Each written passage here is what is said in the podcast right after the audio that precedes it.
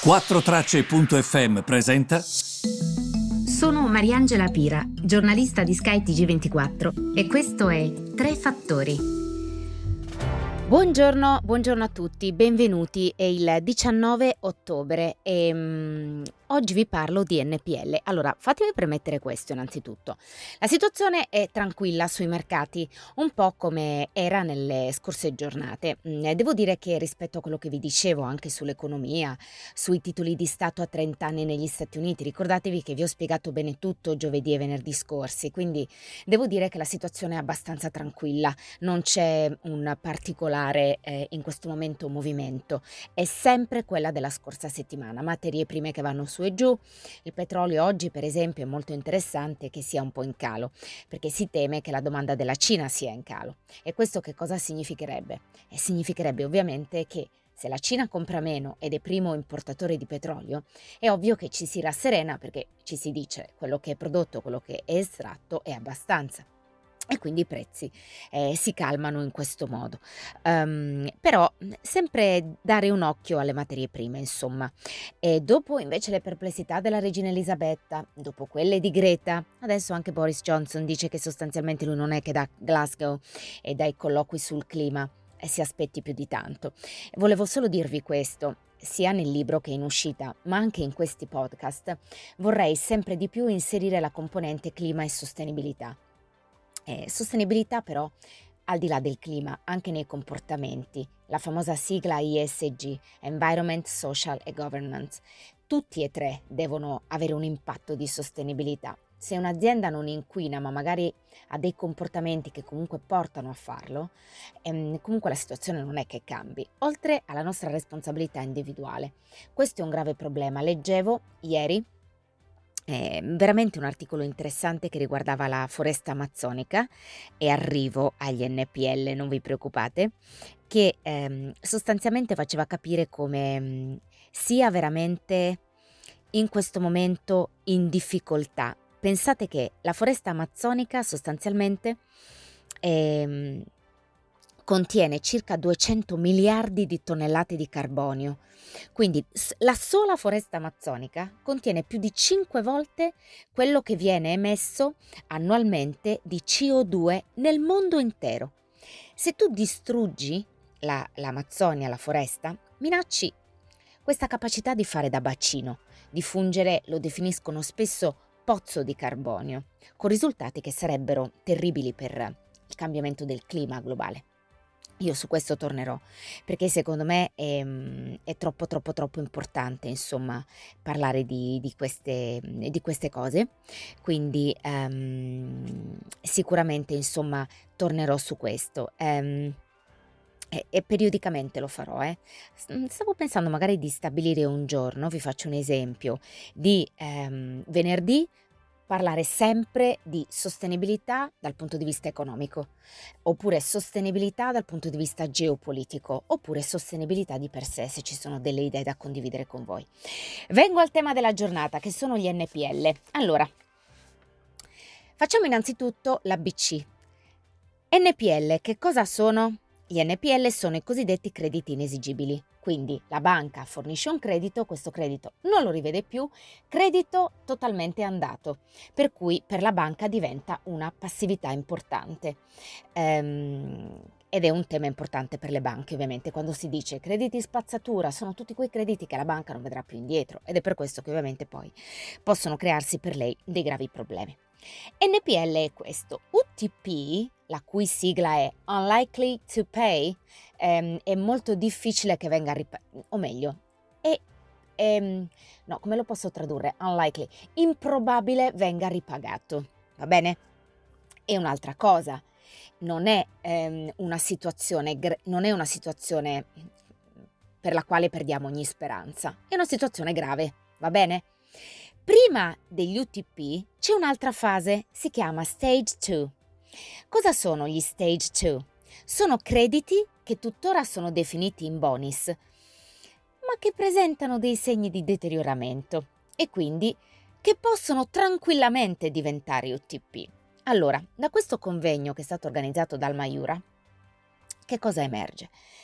Emerge che Il problema potrebbe nascere proprio da questi stage 2. Quindi, esempio, credito in bonus per un'impresa che comunque mm, è un credito che questa impresa mi ha sempre restituito. Però questa impresa presenta qualche segnale di deterioramento e quindi ovviamente le banche potrebbero trovarsi nei loro libri, nei loro bilanci, presto una situazione diciamo non proprio rosea. Guardiamo le cifre. Voi vi chiederete, ma nel 2020 qual è questo stoccaggio di crediti importanti e di sofferenze che non vengono ripagate? Allora, se noi guardiamo agli NPL nel 2020, eh, ovviamente detenuti dalle banche, faccio questa specifica perché poi vi dirò un'altra cosa, ammontano a circa 104 miliardi. 52% circa, largo circa, sono NPL, quelli che vi dicevo, morti e sepolti. 49% circa sono UTP. Attenzione però, ehm, attenzione, questa percentuale degli UTP è in crescita. Perché è in crescita? Perché, come vi dicevo, nella fase prima dell'UTP c'è il cosiddetto stage 2, questi crediti che sono in bonus ma che presentano insomma qualche segno di deterioramento. Quindi questi potrebbero diventare UTP, tanto che molti mi dicono, guardi che se lei guarda la cifra totale dei crediti che sono cosiddetti deteriorati, in sofferenza, che le banche non vedranno più, ehm, la componente UTP probabilmente salirà. Perché pensano questo? Perché pensano che quei crediti stage 2 che vi definivo in bonus e che presentano segni di deterioramento potrebbero confluire negli UTP, ovvero quei famosi improbabile vengano pagati. E quindi attenzione perché poi potrebbero a loro volta diventare veri e propri NPL. Questo è molto importante da dire ragazzi perché eh, sostanzialmente la mia domanda è stata agli esperti in questi giorni, ma quindi questi questi, diciamo, stage 2, che non sono ma che potrebbero diventare, a quanto ammontano? Eh, ammontano mm, al, al, giorno in cui io vi sto parlando a circa 239 miliardi e ci si aspetta potrebbero diventare 300 l'anno prossimo. Questo è un problema, lo capite bene, perché se il totale degli NPL delle banche in generale, quindi anche di quei crediti che non vedranno più, è di 104 miliardi e solo questi stage 2 potrebbero diventare 300 miliardi l'anno prossimo, capite bene che è un problema, tanto che tutti mi hanno detto fai attenzione a questi, sono molto difficili tra l'altro da... Um, da venire ehm, identificati. Perché mh, mm, come fai? Bisognerebbe avere questo, e questo è importante appunto parlare di tecnologia.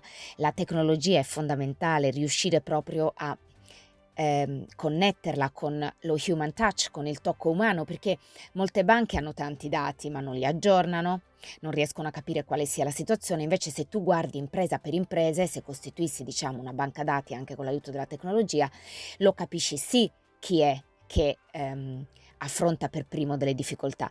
Questo l'ho sempre trovato molto interessante perché da quanto mi spiegano anche gli esperti, se tu um, identifichi prima un problema, puoi anche ovviamente risolverlo prima, se non lo identifichi no. E spesso ci si concentra caso per caso, a volte casi piccolissimi che fanno perdere tantissimo tempo, anche proprio nella cosiddetta fase di indagine. E sì, perché ci sono proprio delle società che si occupano, sono una sorta di Sherlock Holmes nel settore degli NPL. Si occupano sostanzialmente di monitorare che cosa sta accadendo, le difficoltà del sistema, eh, chi è in difficoltà per primo rispetto agli altri, eccetera. Un altro punto ehm, molto importante anche in questo caso è che ci si trova spesso ad avere a che fare con dei contratti diversi, invece sarebbe l'ideale nel mondo del, degli NPL, dei crediti che non sono performanti e che comunque sono spazzatura, le banche non li vedranno più indietro, sarebbe ideale standardizzare eh, quelli che sono, diciamo così, eh, i eh, contratti. Un altro tema che invece mi ha colpito tanto, oltre appunto al fatto di essere guidati dai dati, all'ingegnerizzazione di tutte queste tematiche di cui stiamo parlando, perché il Covid ha aiutato, eh, ha aiutato in questo, non c'è paragone rispetto alla situazione che era prima, è molto cambiata oggi. Però non di meno bisogna fare insomma un passo avanti che ancora mh, mm, eh, non è stato fatto. L'ultimo pezzo invece di cui vi volevo parlare e tra l'altro vi volevo anche dire un altro dato, lo dico soprattutto magari agli esperti che ci stanno seguendo, che mi sono appuntata da qualche parte, eccolo qui. E, ehm, vi ricordate che prima vi ho detto che in totale nel 2020 eh, lo stock di, pers- di NPL, quindi di crediti inesigibili, comprensivi di NPL, quindi già dati per persi, UTP, ricordatevi, improbabile che vengano pagati. L'esempio dell'UTP qual è ragazzi? È un mutuo che uno non paga per tre mesi, ma poi riprende a pagarlo. Quindi non è detto che lo ripaghi, improbabile che paghi, però magari lo paga, ok? È per questo che non vengono dati per, diciamo, defunti.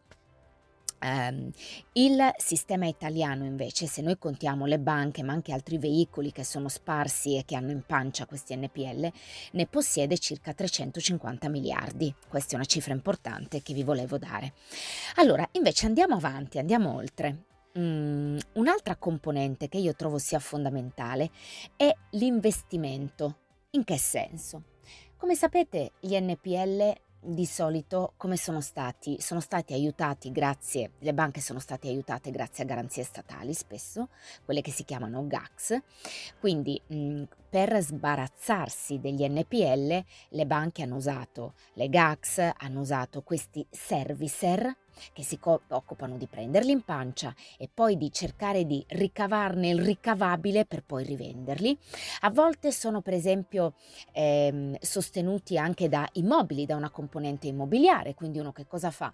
Acquista questo NPL, vede di ristrutturare l'immobile che magari c'è dietro, rivenderlo in questo modo dare valore a quell'NPL che ha preso in pancia. I cosiddetti servicer fanno questo, alcuni sono legati alla componente immobiliare, altri no. Vi sto parlando proprio in un linguaggio veramente veramente semplice da lattaio dell'Ohio di modo che tutti capiscano perché di fatto questi NPL sono comprensibili. Adesso ci sarà un passo successivo. Qual è questo passo successivo? È molto interessante e, e la Consob, l'autorità di vigilanza, sta, ehm, eh, sta, assolutamente guardando a questo per vigilare che tutto venga fatto nel migliore dei modi. Parliamo di strumenti che permettono sostanzialmente di far sì che le società di gestione del risparmio, che finora hanno fatto altro, abbiano in pancia anche degli NPL, quindi degli strumenti collegati agli NPL, che sono appunto queste eh, FIA, ehm, eh, che mm, sostanzialmente sono forme di investimento alternativo, ma anche i fondi di apporto. Ehm, per ora riservati solo a investitori istituzionali. Perché è importante questo? Perché se uno si trova un pacchetto di NPL ma sono una società di risparmio, di gestione del risparmio, cosa faccio? Provo a portare anche dall'esterno altri investitori, altri investimenti. Quindi provo a bilanciare quello che c'è di negativo nel mio portafoglio con quello che c'è di positivo, provando anche in questo caso a dare valore a quel tipo di investimento. Quindi non è detto che sia per sempre spazzatura, lo acquisti che lo è, ma magari il tuo obiettivo appunto è quello di valorizzarlo. Mi spiegava ehm, la vice direttrice generale responsabile intermediali di Consob che loro vigilano su questo ovviamente affinché sia, avvenga con estrema trasparenza, ma mi dicevano anche... Ehm, perché questo? Perché voi capite bene che questi sono investimenti molto rischiosi, quindi il rendimento che ti garantiscono è tanto elevato, ma è rischioso. Quindi che cosa è stato pensato? Al momento è riservato solo a investitori professionali, investitori istituzionali per intenderci, quindi molto molto molto elevati. Poi si apriranno le porte, qualora andasse bene, anche ad altri tipi di investitori, quindi retail, non noi, eh? Investitori un po' più sofisticati, mettiamola così, questo proprio per proteggere, perché il rischio è elevato e bisogna far sì che tutto avvenga nel migliore dei modi. Direi che è tutto, ehm, grazie per avermi seguita e ci ritroviamo nella giornata di domani. A presto!